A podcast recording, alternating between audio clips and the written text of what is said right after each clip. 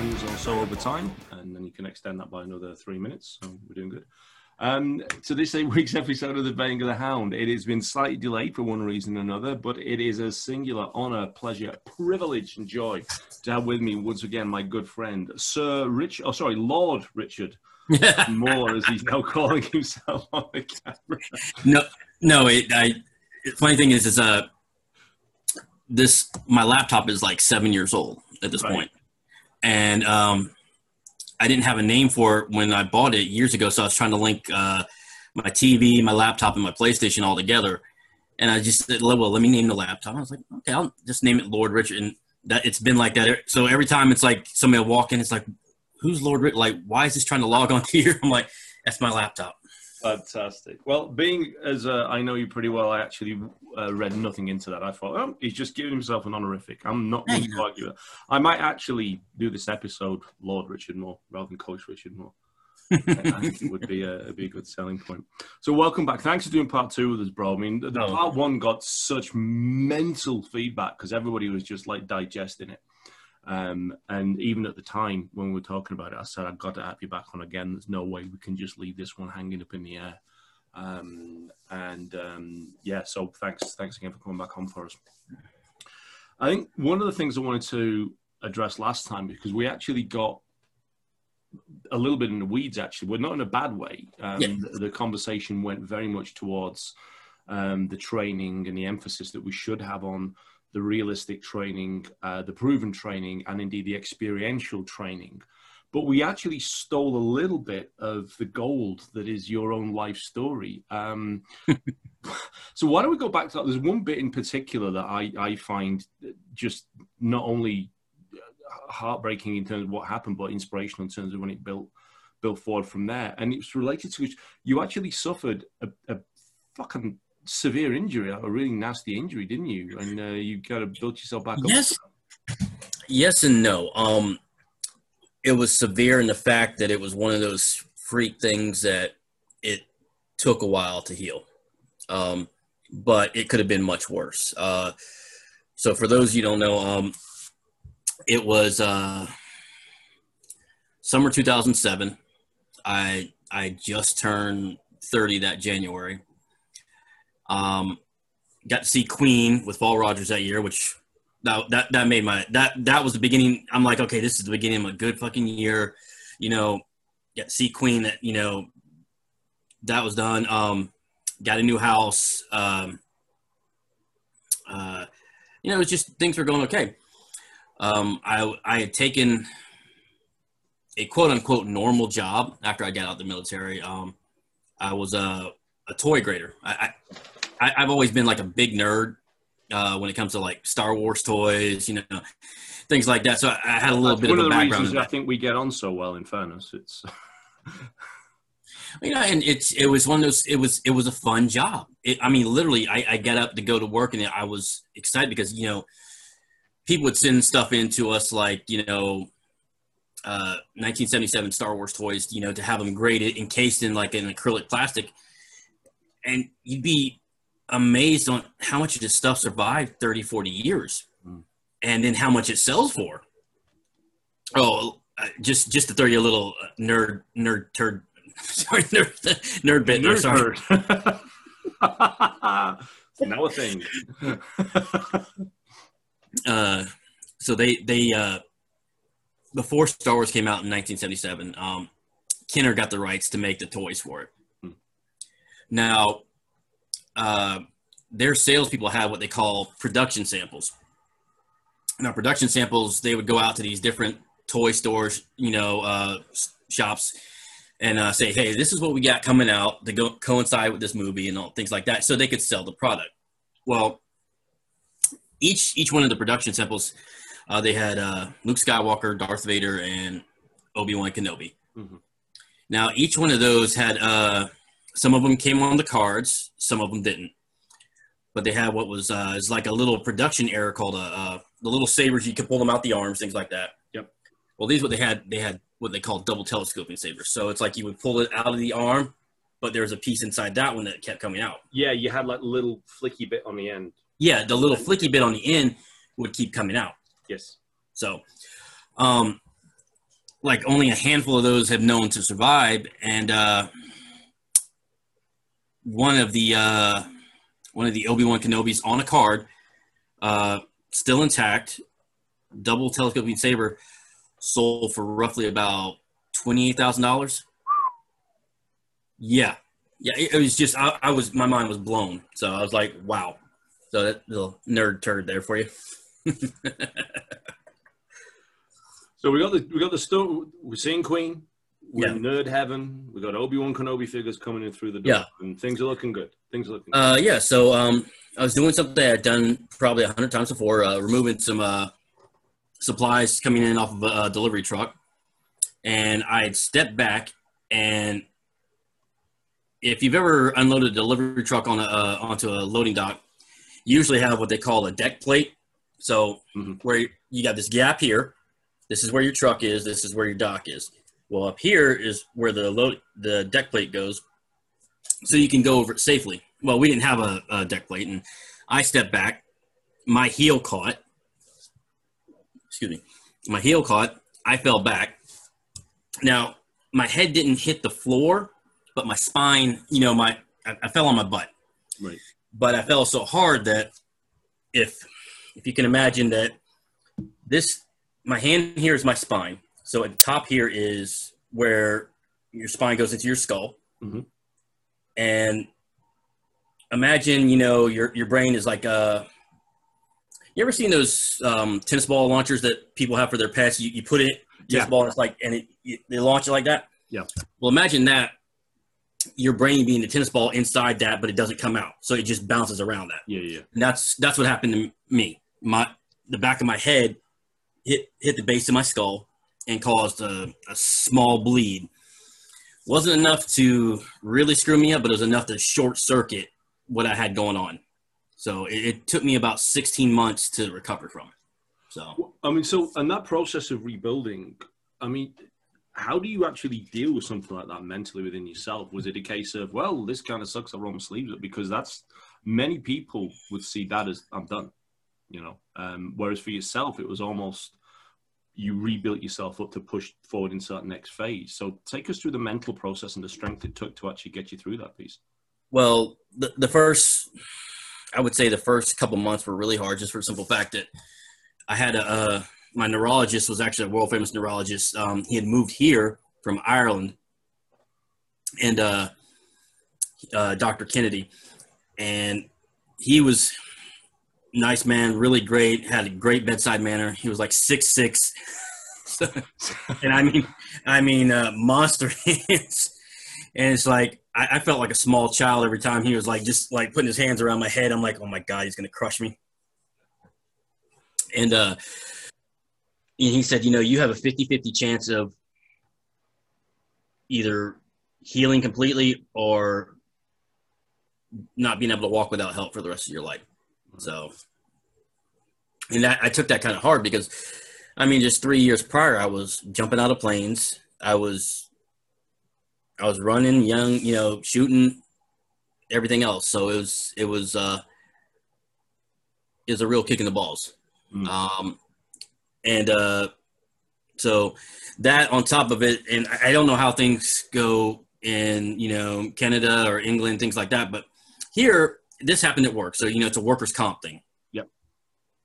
And, I mean, from the first week it happened, I had a private investigator sitting across the street watching my house with a camera. Just to make sure that you weren't pulling a fast one. So exactly. Just make sure I went out there, you know, dunking hoops and things like that, you know. Holy crap. So that was a little unnerving because you never know. These guys may sneak in your yard, try to look in your house, things like that. So it made me nervous. Not just because, you know, it's like I was already feeling down. Some of the medicine they gave me made me nauseated. Mm-hmm. I would have seizures just because basically it was enough of basically a tiny little blood like that, just enough to short circuit. So I mean, I could just sit there like we are now talking and seize out, like, you know, or there were several instances where I was forgetting things. I was talking to somebody, you know, 1 week, and the next week I had no recollection of talking to them. Right. So But after about the first 5 to 6 months, things started getting a little better. I started getting strength back because I couldn't walk 5 feet without having to sit down. Mm. Sounds would irritate me even more, you know.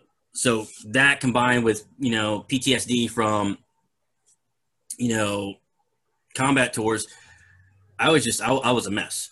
I had blackout curtains all throughout the house because lights would cause me to seize or give me headaches. Mm. And so, I mean, I was pretty much a prisoner in my house. My, my wife, who wasn't even my wife at the time, was my girlfriend, was taking care of me. So, you know, she would take time off from work to take me to my appointments, you know, go get me checked out, pick up my prescriptions. I mean, we were trying everything. Like, there was a Chinese doctor that was recommended by the neurologist for, actually, we tried the herbal medicine that was showed in studies to help reduce brain swelling. Mm-hmm. And it was a root mushroom tea. And the only way I could explain it is if you want to go out in your yard, dig a little dirt, put in some water, hot water, sip it. Did it actually work, though? I mean, you know, I don't know. I mean, I don't know, but it could make it worse, certainly. I mean, you know, nice cup of hot oil.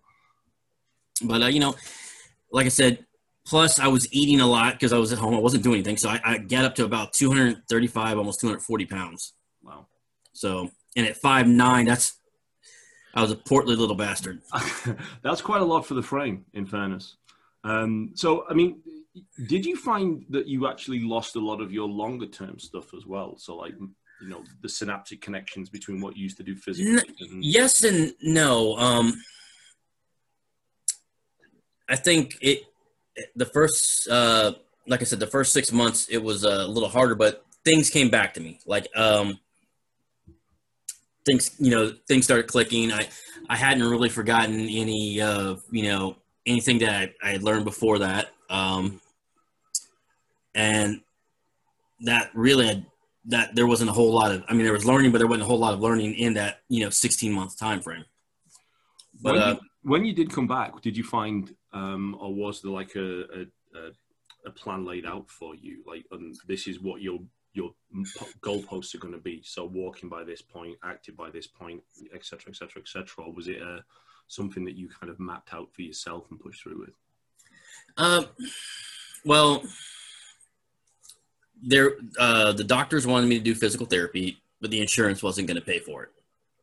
Classy. So, yeah. And, once I got cleared to, by the doctor saying, "Hey, you're good. You're walking around. You're fine now." You know, I tried jumping back into things, physicality wise. And the first workout, I was like, no, I got to rethink things. Because I tried to go back at full steam, and that just, it wasn't happening. No. But, well, it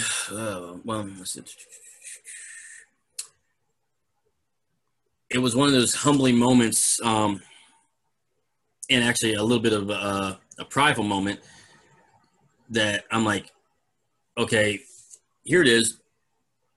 You know, it's less than 2 years, but I was literally having to go back and retrain myself physically to run, to, you know, work out, to just build up the stamina again. And some people, you don't realize how much, if you live a sedentary lifestyle for so long that you're not doing anything, that you just, it's going to take you some time to get back. Yeah. Yeah. So, and I think that's one of the things it kind of peaks into when we were talking about the training and the things that we've done before. When you do something and you do it consistently, mm-hmm. the results are consistent. When you do something sporadically, you don't get results. You have, no. Do you know what I mean? It's like, there's nothing there to get a result from. Yeah. And certainly, I mean, because you did beat yourself. This was well before, you know, a lot of the prime DOM and a lot of the bigger PFS yeah. stuff that came latterly as well. So, although you were obviously in your prime physically at the military prior to this, afterwards you kind of like took it to a whole new level again. Talk us through your thought process behind that and how you built yourself up and pushed forward to actually become that better version of Rich and all the projects that you actually ended up taking on, because you rattled a fair few off, you know, TV chef and author and all that good stuff that went along with it. So and the reason I'm asking the questions the way I'm asking them is because your whole thought process and the mental strength it took to drive you through to go to these next levels. As I said earlier on, many people would have been finished. They'd have been wheelchair for life and, you know, Cheetos and video games. Not that there's anything wrong with that. That's a no. Yeah, that's actually a good weekend for me. But you didn't let what was, I mean, potentially an absolutely life-shattering injury become life-defining, and you built yourself up from that. So take me through what, you know, that inner strength that you found and dug into to pull yourself through it. Well, honestly, again, sometimes being prideful is, sorry, I'm serious gas today. I don't know why. But as long as it's coming out the top end and not the bottom end, it looks better. Yeah. No, that would be the kids. Yeah. Sometimes being prideful is a bad thing. Mm. And then other times, and it's not. And that was part of the reason that, before I said that, the doctor said, had I not been in such good shape before the accident, it probably would have taken me longer to come back. Right. That being said, it was a blow to my pride that I couldn't just get, you know, hey, you're ready to go. You can go back, you know, you can go to workout, do things like that, you know, train. You know, I just couldn't step back outside and start going full blast. It was a blow to my pride and, you know, my ego. So I sat down, started reading things on the internet, you know, how to ease myself into things, because I couldn't just go back to, you know, full blast, you know, military workouts. Because I was also scared at the same point. It's like, I don't want to sit there and jar my brain again. You know what I'm saying? Yeah. Because it, 16 months. Because you bled once. There must be an increased risk of that injury, like going again. Possibly. At this point, I mean, I've had an MRI and there's no long-term damage shown. So it was one of those little, it was enough blood there to just short circuit and screw me up for a while. Not a lasting injury. But so like I said, I sat down, I looked at things, my weight was bothering me, because at 240 pounds, like I said, I was a portly fellow. I wasn't jolly at all. So and you know, before the accident, I had a size 32 waist. By the end of by the time I was medically cleared to go back and do things, I was wearing a size 40 pants. So that tells you a lot. That's a big old jump. Holy shit. Yeah. So, you know, looking at that, I mean, I was just, it depressed me, but I also knew that being depressed about it's not going to change it. Mm. No matter, you know, I could sit there and wallow in my own self-pity. If I want something done, I got to ease back into it, get back into a routine. And I got to, you know,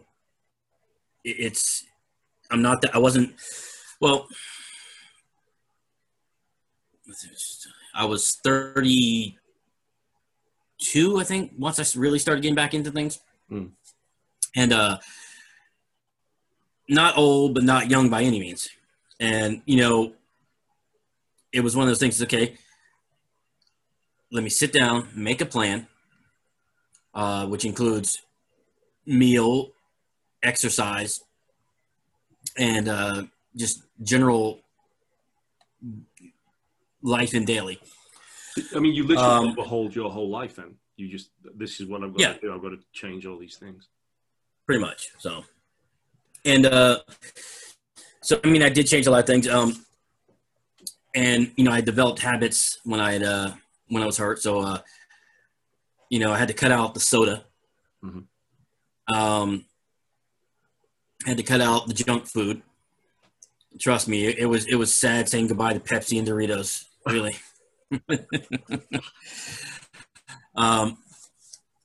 But it was just, it was one of those eye-opening moments. It's like, I know I can do this, but it sucks. It's hard. And, you know, I didn't have anybody around at that time coaching me. And so I was like, you know what, let me get back into the martial arts, you know, doing things. And, you know, I looked up Paul Vunak again, and because I had gotten to train a little bit when I was out in California before all this. And then I had bought a black belt magazine, and there was an advertisement in there. And it was a Paul Vunak. I want to say it was the PFS. I think it was before they officially launched DOM. Right. And there was a picture of Sifu Singh and Cruz, and so I was like, you know, let me sign up for this. Check this out. And you know, so I was watching the rat videos and everything else, and I'm like, and I'm looking, I'm like, I know this guy, I know that guy. And at this time I didn't know Singh, and I'm like, well, you know, who's this guy? Let me check it. So I see that Singh is going to be at a seminar down in Boca Raton, Florida. Mm-hmm. And, so I drove down there for it, and that's how I got started into the PFS DOM series, because Sifu Singh was down there teaching, and I mean, that'd been John Riddle's school in Boca, wouldn't it? Yeah, John Riddle's school down there, and I want to say Coach Derek was down there, Sarah. Yep. And there are a couple other people down there, Julio, and then that was one of the things that it gave me a boost that I needed, because it's kind of struggling with certain things, motivation, and then I got into all that, and I was like, okay, I think I found my fix to what I'm missing here. Awesome. So, and I think, because one of the things as a coach and the biggest frustration, not necessarily with students, but with people that always say they want to train or they want to get in shape, they want to lose weight, they want to do this, they want to do that, they want to do the other, because everyone's got these aims and these goals in mind. And the thing that always comes back is that, man, it's really, really hard to lose weight or to get fit or to do this. Yeah. And I always say, actually, it's not. It's incredibly easy. The discipline is a bitch, though, because that's the hard. Do you know what I mean? Like, you know, move around more and eat less. It's not difficult. The discipline to do that is what makes. And I suffer from the same sort of things myself. You know, like that getting out of bed and everything aches, and I'll just take it easy today. So that's a constant battle that we all have within ourselves. And I think that, like, it's interesting that you were already making those moves yourself, but you recognized that you needed to surround yourself with something more to kind of uplift you. I mean, you are your own worst enemy. That's always bottom line. And, you know, it was one of those things that I knew what had to be done. I knew what I needed to do. It was just a matter of making myself do it. And that there were days that it wasn't working. Mm-hmm. It, like me, thank God I got cleared, literally, I would say it was middle winter here, like January time frame. So I could work out in my garage. Springtime, it started warming up, so I could go outside. And that's what really kickstarted. And once I did, I mean, you know, I was watching what I ate, exercise more. And, you know, you don't have to work out 2 hours. You don't have to work out an hour. I mean, 30 minutes a day will actually help you start shedding some pounds. You'll feel more energetic. You'll sleep better sometimes. Mm. But me, I was spending 2 hours working out. And, I had the homemade Gattas, sandbag boxes, and just doing calisthenics. And before I knew it, I mean, I was back down to probably 205. Mm. And, you know, I was happy at that point. Well, good. Coming from the military background, though, I mean, the idea of having a strong team with you is paramount. You know, the ability to work in that team and have the people that support and look out for each other. Sometimes when you don't get on personally, you have to make that jump professionally to make sure that you're all taking care of each other. And that accountability piece seems to be something that you then took with you into the martial arts world, because, I mean, that was a killer's role. At the seminar you listed off there, I mean, you got John Riddle, Derek Sierra, obviously Singh himself, Julio Anta. Yeah. Adam Brady probably would have been there if it was down in Florida as well. Adam might have been in Javier. I can't think. Yeah, of Javier, another awesome dude. So there's another dude to kind of build himself up as well. But it's surrounding yourself with that positivity and the people that will help you get through. I mean, they're not going to sugarcoat shit, and they're not going to let you get away with slacking off. But they are going to make you become the best you can be. Taking that same approach that you did to rebuilding yourself physically, and, you know, it's self-evident that if you've got a lot of people around you lifting you up, it will help you grow better. Yeah. It's almost paradoxical, and it kind of comes full circle to what we discussed last time, that when you do combatives style training, you have to go with people that are going to beat you down. Mm-hmm. Yeah. So it's almost the exact opposite in terms of the physicality thing, because it's like that honesty with yourself. For me, I have to keep that realism in my training, and the reason and the way I do that is by getting battered on quite a regular basis. Is that sense of honesty and integrity something you've always carried through in your own combatives and martial training? Probably not. It honestly, it did not. I don't think it really fully clicked until when I was in Coronado out in California, mm-hmm. and then I got introduced to the PFS the first time. Right. And that's, I think things started to click. It's like, you're not going to learn if you don't have anybody that's going to push you. Mm. You're not going to get better if you're not pushing yourself. And that, it was actually, that was probably one of the downfalls to my school, was I had people coming in and, you know, they thought, oh, okay, this is kind of cool. You're fighting with sticks and knives, but some of them felt that they wanted what the Taekwondo school was offering, the karate school, you know, not necessarily the belt factory, but they wanted that family atmosphere. And one of the first, I had a poster that I had made, and it's the first rule of the school was, if you don't want to get hit, this is not the school for you. 10 out of 10 for honesty, 1 out of 10 for marketing. So, and, you know, again, it was, and I had adults, and, you know, I wasn't battering them, but I was pushing them, like, look, if you want to learn, you know, in sparring sessions, not try to swing and knock each other's heads off, but you know, if I'm going to kick you in the midsection, I'm not going to try to kick through you, but I want you to feel what I'm doing, because in a real fight, somebody kicks you there, somebody hits you in the face, you know, they're not going to let you reset and see how that felt. Mm-hmm. They're going to keep going. They're going to, you know, they're going to do something to hurt you. We term it consequence to failure in habit. Yeah. So it's like, it doesn't have to be hard. It's like, if I'm going to hit you in the head, and it's like, that can be it, but you know you failed. And eventually, okay, this hurts. Stop it. Okay, well, do something about it and I'll stop it. And it's, do you know what I mean? It's not like, boom, there goes your team. That, or, you know, it's like, you know, I used to do what I'd call like a 1 minute wall turtle. And what would happen is I would take two students, and you're going to turtle up, but your back's going to be to the wall. You're going to be sitting at this, and you've got another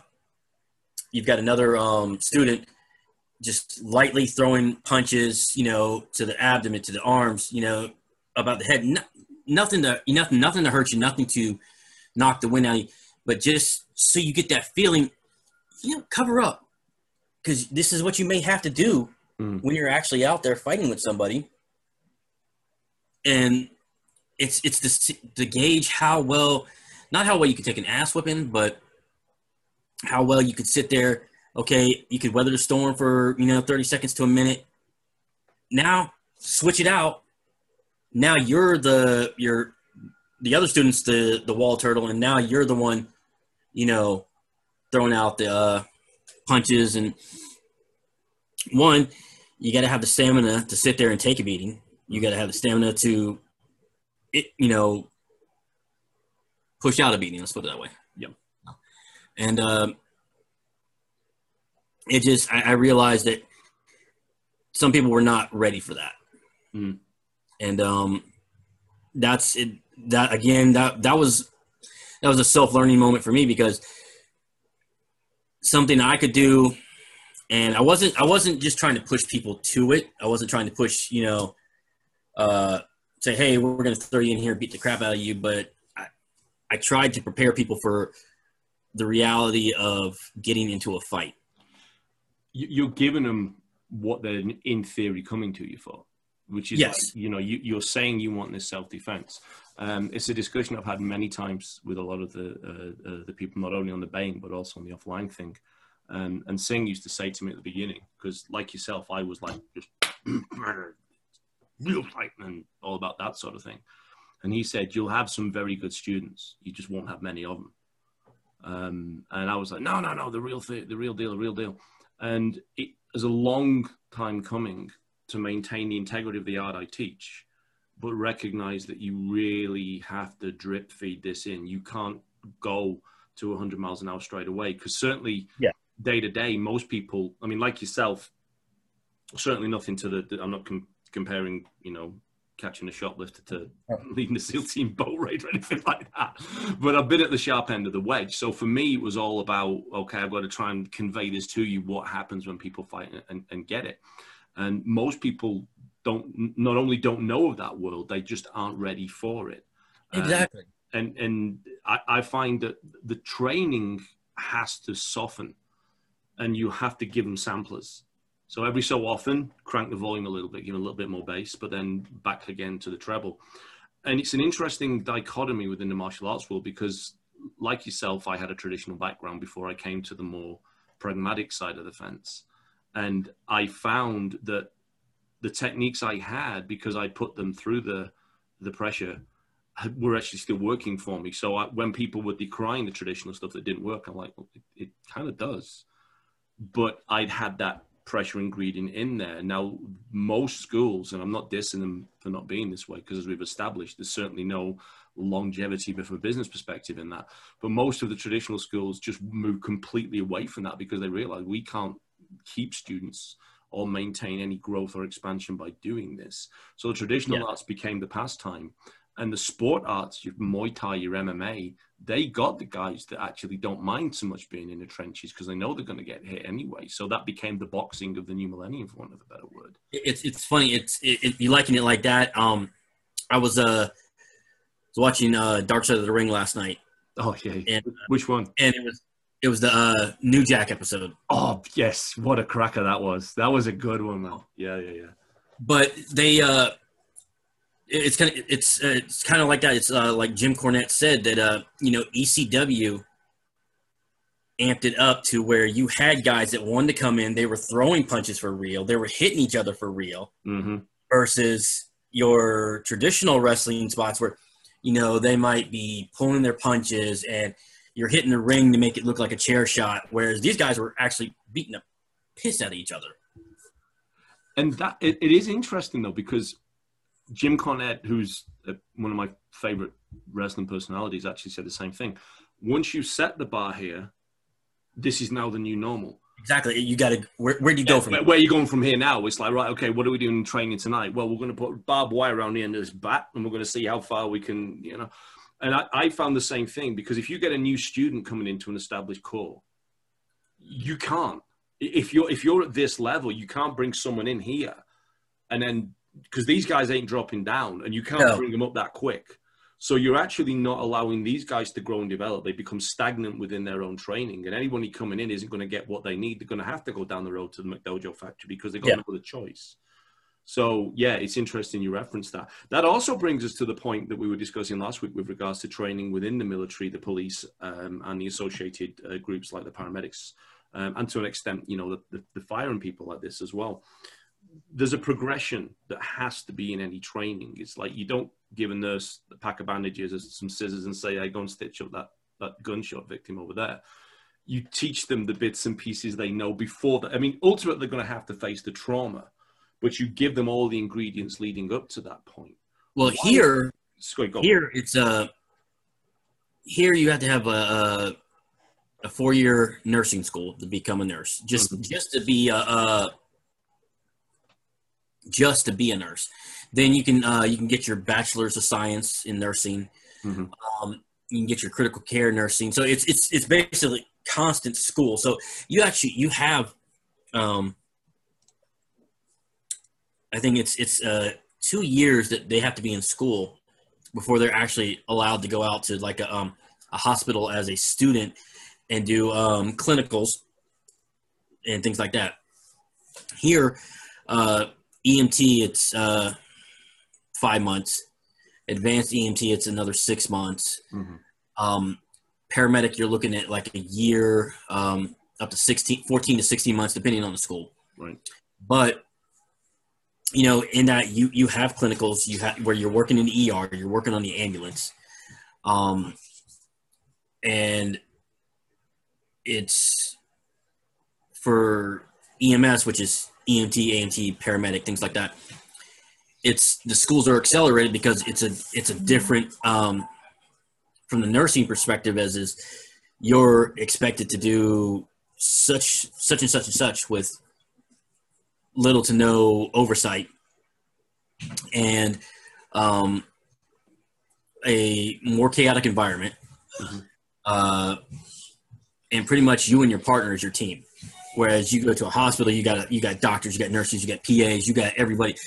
You know, when I was going through med school, I had to do what we call intubation clinicals at the surgery center out here.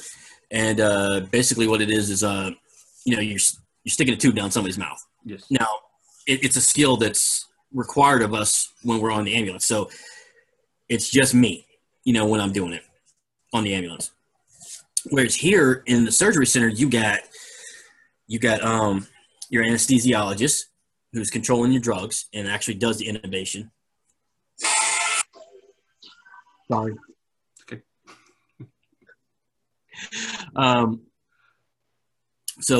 And then you've got a respiratory technician that's watching the monitor to make sure that you've got a great waveform, you know, that they're breathing properly and things like that. And they inflate the balloon for you once you've, you know, dropped. So you've got a whole team of things. And you could see the different levels of training. Whereas, and some of those people aren't accepting of you coming into their house working versus, you know, some of them are, some of them are not. Just, but again, it's a different rung of training, whereas, you know, like you step it up, you got your basic, you know, you got your beginner's class, which is, you know, EMT, things like that. And then you got your advanced, and then paramedic is your,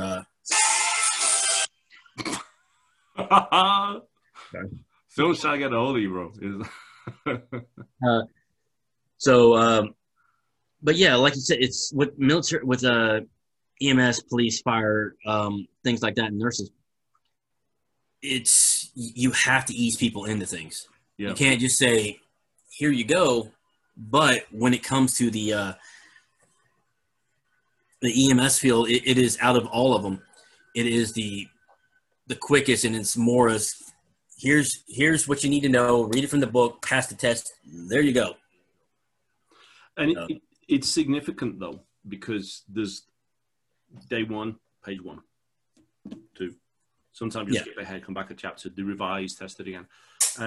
But the difference between the first day on the job EMT and the tenure on the job EMT is experience.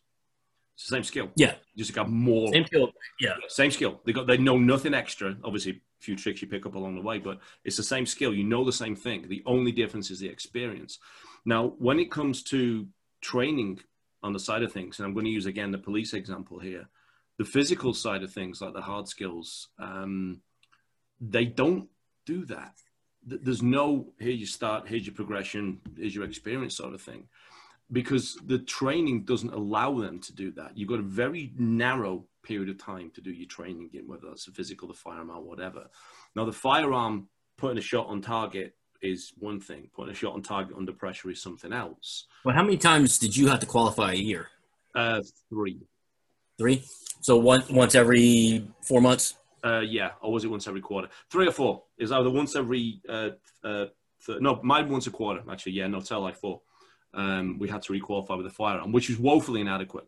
It really was. But at least it was 4 times a year doing that.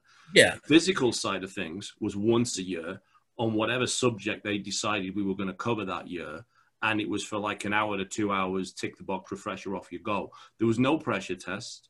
There was no refresh of skills. There was no revisiting what you had or hadn't done. And most of the guys that were going to do this probably hadn't touched this shit. Maybe since they did it last requalification, which was either the year before if they'd used the same topic, or 2 to 3 years before if it was a new thing. And it was a very telling to me, especially now, if you look at the environment they're going to, the police training. Now everyone's saying, well, you know, the police need this, the police need that, and the police need the other. It's not the officer's fault that the system is setting them up for failure. You don't give a guy, if I gave you like literally a Band-Aid and some alcohol and said, right, go out there and treat a trauma victim, you're not going to succeed. That victim's going to die on you. That's not your fault. I just didn't give you shit that you could fix it with, you know? And it's the same with the training and the things that we do. You're not going to be able to deal with someone physically if you haven't been trained, taught, and conditioned to deal with someone physically. Exactly. And I feel for the officers. I do, because I was there. The training at the academy was horse shit. If I hadn't had everything behind me, there's no way I've been able to do it. So you end up going back on that instinct, that visceral instinct, which is why when you see guys just throwing fists and like putting, that's all they know to do. They're in a high state of stress and adrenaline. And I know you've been there as well. So your visceral responses are what's going to come to the surface. And that's what their visceral response is, because they have nothing else to fill that blank. Exactly. And it really does go back to a lot of what I said last week is, you know, I'm not knocking people that haven't, you know, been in police, fire, EMS, you know, military things. Like, I'm not knocking them, you know, at, you know, when they're training thing. But until you've been, like, let's say, for instance, as an officer, until you sat there and you're on your third shift that week, you're exhausted, you're, you know, and then you're just dealing with the biggest asshole that you find that day. It's mentally, it's a wear down, and you want to get it done as quick as possible. And, you know, you're going to lose your temper, you know, possibly. Almost inevitably. It's just how much, if you find it again, you can lose it as long as you find it. If you don't have the de-escalation training, or if you don't actually have the hand-to-hand skill, you know, the outcome is not going to be pretty. Like, I mean, if you don't have that confidence to sit there and say, hey, I can mix it up with this guy before having to pull my sidearm, chances are you're going for that sidearm first. And a lot of police are taught to go for sidearm first. Yep. You know. And it comes back to that warrior mentality. Again, I stress I go towards the guardian end of the fence. We should be guardians, not warriors. But the warrior mentality is survive the fight, and it's hammered into you. Okay, you're in a fight, you've got to survive the fight, you've got to survive the fight. Well, you're already looking at, I've got to survive this no matter what. If you, as you say, not confident in going hands-on, you're going to go hands-off with the magic bangy wand. You know, I wave this and all the problems disappear, you know. What do you think the answer is to this? Because I know myself and you, and I spoke to Dee Burton offline as well, and we're looking at coming together as a meeting of the minds to move something forward as a product, for want of a better word. Do you think now, because there should be an appetite for it, but do you think there'll be a willingness to take it up? Because to say we need this now is saying, well, what we've been doing before isn't working. and the polarity at both ends of the scale. You've got the, you support the police no matter what, and then you've got the fuck the police no matter what. And there doesn't seem to be any meeting of the minds here at the moment. How do you think we can actually break through that? Not to get too political, but you have, like you said, you have the fuck police side, and then you have the support the police side, mm-hmm. and caught in the middle, you have the police. Which is true. And yeah, it's actually true. You know, they're not going to turn their back on this side, but whereas, let me rephrase. Like in all professions, police, nursing, doctors, military, EMS, you have your good and you have your bad. And your bad police in the middle are going to sit there and just really screw it up for the others. And it's, instead of trying to sit there and say, hey, how can we fix this? You know, each side, both these, you know, the middle and this side here are sitting there. They're just taking that stick and just jabbing at each other, just trying to like get that rise. Mm. And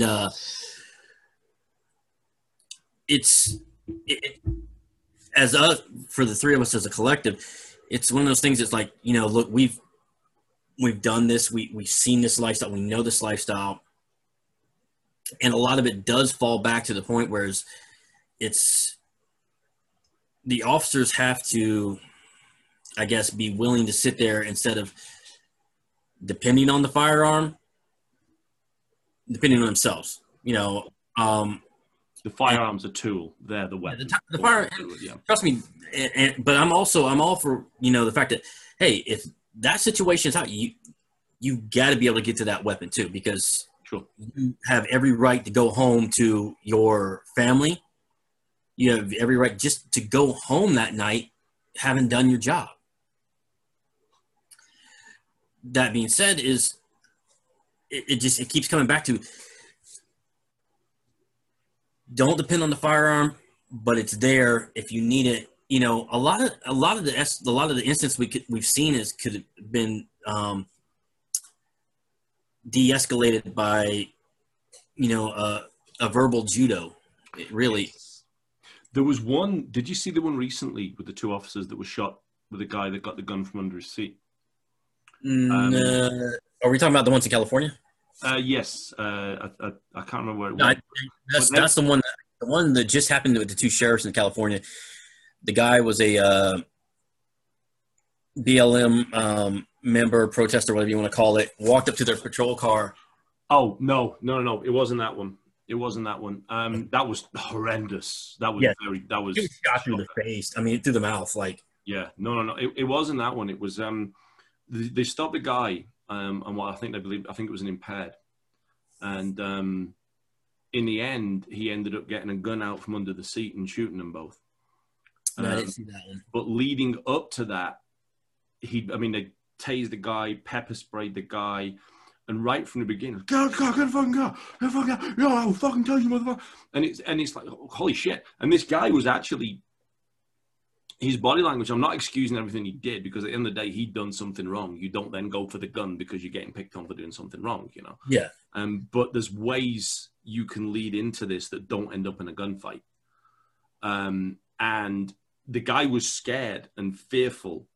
And there's always a danger, and I'm going to bring this to the civilian. I'm going to steer it a little bit away from the police and the operations, because we can certainly go down that rabbit hole very, very easily. But when you put someone in the corner, or whether that's an individual, don't be surprised when you give them no other option that they then fight. Exactly. You've got to allow them to reach a conclusion. I mean, there's a time when you, like you said, when you'll go for that gun.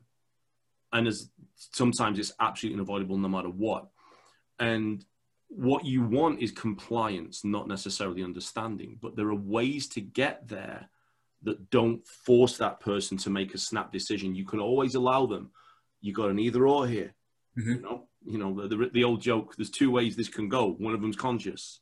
Well, you know, the way you speak to somebody the way you approach and speak to somebody can determine the outcome of that incident. Absolutely, it can.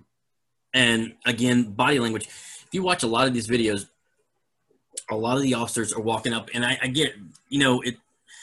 I understand their fear, but they're walking up to the vehicle with their hands already on their sidearm. Mm-hmm.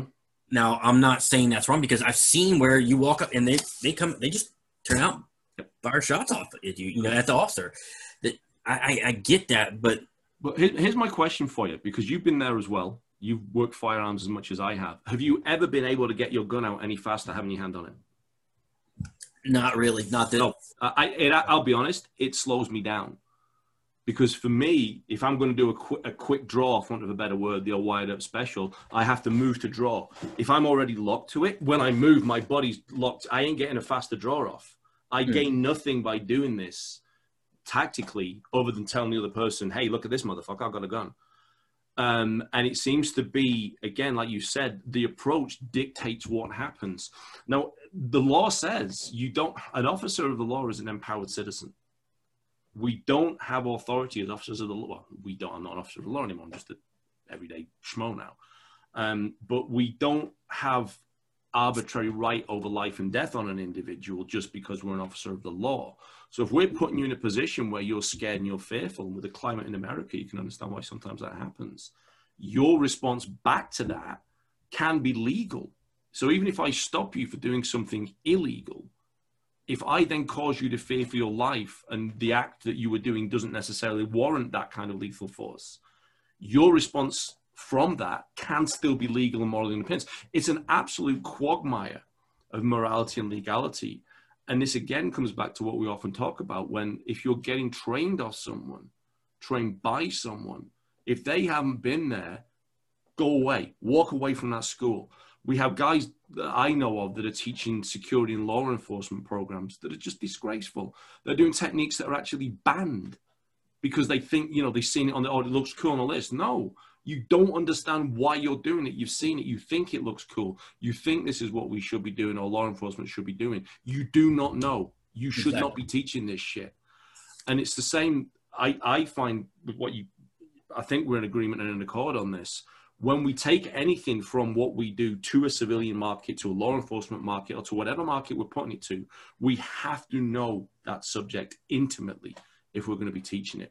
You know? Well, that, and I think a lot of these people that teach class, you know, you really should look at the legal ramifications of what you're. If you sit there and like, okay, absolutely. Like if you're teaching somebody JKD. Or Wing Chun, and you know you go for the eye jab, okay? Mm-hmm. You better be prepared for that person to come back and legally, you know. Yeah, yeah, gold. And I'm not saying what a gold comment. Absolutely right. You don't get carte blanche. I got asked one time in a seminar because I was teaching you know the eye jab, and I was teaching the one finger, and the lady asked me, says, well, when do you stop? And I'm like, when you reach the back of his skull. But I also said, dear headlines. But I said, the use of lethal force better be warranted because you're gonna get probably sued. You may get arrested. You don't know. Like the use of force must be justified, and even if it's not lethal, and people are like, "What do you mean by that?" I'm like, if you sit there and you take somebody down, or you put them in an arm bar and you snap that arm, or you snap that forearm, you go to, you know, do a G and freaking kick the knee out, or you kick the knee back. Be prepared. Every action has a reaction, and that reaction may not be get for them to kick your butt, but they may sue the hell out of you. Yeah. Do you think, I mean, could not, absolute gold. And it's almost like I've primed you for this because this is the shit I keep preaching. And you see, this is why we get on so well. You know, we're absolutely accord to this. I like that Riddle Brothers shirt. Yeah. Oh, yeah, it's cool. It's a good one. But it's true because you can't give someone God. Oh, that's that old PFS one. Yes. The old got trapping shirt. Nice. Love it. For anyone that's actually listening on audio later on, Richard's got a fantastic shirt with a guy just doing a pack sell on a chun choy. It's like gut trapping. It's awesome. But coming back to like the legal side of things as well, everything has, like you said, every action has a consequence. Every choice has a cost. There's a choice to deciding to hit someone. There's a choice to deciding to not hit someone. It's your willingness to pay that cost and your awareness of what that cost is. Exactly. So when I'm teaching, and I'm not going to pick on them directly, but a lot of the people from, I'll call them the Krav Maga style schools. Mm-hmm. So I'm not picking on Krav as an art, but I'm using that as an example of that military style combat thing. Everything, and I mean everything they do is to the death. You know, like, yeah. There's a time when you absolutely need that. If you don't have that on your tool belt, you're lesser. But there's also a time when someone says, give me your wallet," that you give them your wallet and let them walk up with your wallet. Yeah. You have to know that. If there's a lawyer riding every punch, there's a lawsuit riding every kick, and there's a court case riding every eye jab. You know, and that's the thing. Like you said, with Krav Maga or just anybody in general, it's great to have that ability, mm-hmm. but the better part of it is when to use that ability. Yeah. If it's just a simple fist fight with a drunken jackass, okay, you don't have to maim them. No. You don't have to take their eye. You don't have to, kneecap. But when you get into a fight with someone that calls for that someone's either breaking into your house or trying to carjack you, and hey, you realize that you're at that point, you're like, I'm going to fight back. Okay, go for it. Just be aware of, the outcome that may come from what you're doing. Yeah. There's no sense in winning a battle and losing the war. And I've often said how to do something and what to do. And it's not difficult to teach. When and why is a shit of a thing to get people used to. It's not an easy thing at all. Rick, we've hit the hour, mate, again. I could go for another hour. But there's so much great stuff going in. So, again, I'm going to get another commitment from you. Would you be happy to come back on and do again? Yes. What I'd like to do next time, though, and I'm throwing this out there, is maybe I have yourself and Dee on the same cast, and we get three heads banging together like that and see what we can get out from this, because I think that would make for an exceptional viewing experience. I'm all for it, brother. Let me know. All right, wonderful. Well, Richard, thank you once again for taking an hour out of your day to sit with us. I mean, I could have gone on for hours. I literally just could have kept going. It's just an absolute. We're gonna have to just do that one and just say, hey, we're gonna go from this time to. Yeah, this is when we start. We're just going to go and see where we end up. Just keep going from there. Once again, many, many thanks, my brother. It's always an honor just to talk to you and just to shoot the shit. I'm just happy to talk. Yeah, I know, man. I know. We'll be in touch soon. Thanks again, Rich, for joining us. All right. You take care of yourself, man, and stay frosty. And there you go. So, Rich Moore again. Like I said, these hours with these guests I'm having on, blink of an eye gone, because there's so much material that's in here. You can see the passion that the guys have. Like when you get Rich talking about stuff, and then I get fired up too, because this is stuff we believe in. We've lived this. This is stuff that we want to share, to get out to people like the correct way of doing things, and what we perceive as a correct way of doing things, and to cut through the swathe of hype and nonsense and politicking that's out there is always a very tricky thing to do, which is why I'm grateful to have friends, associates and guys like Rich that I know that I can bounce ideas off, that I can talk to about. And I'll send him a message like, am I going mad or is this? And he's like, no, I thought the same shit. It's to have that accord and that support system around you.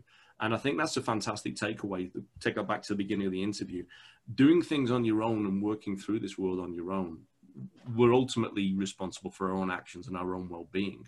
But if we surround ourselves with the right people, they can help lift us up, and we end up becoming an egregore. It's a group set, a group mindset that helps lift us to a higher level than we're capable of achieving on our own. And you'll be surprised at what you can achieve as an individual, whether that's a weight loss goal, a self-defense goal, a competition goal, a life goal, if you surround yourself with other people that similarly lift you up. You surround yourself with people that complain all the time or people that have a negative outlook, guess what happens to you? So it's the same thing. And I've been there.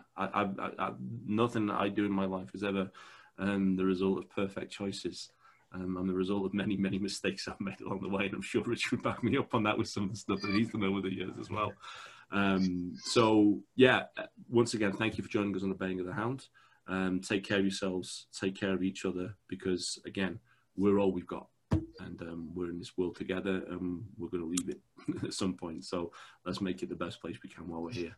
I will see you next time, guys. Stay frosty, stay safe. Thanks again.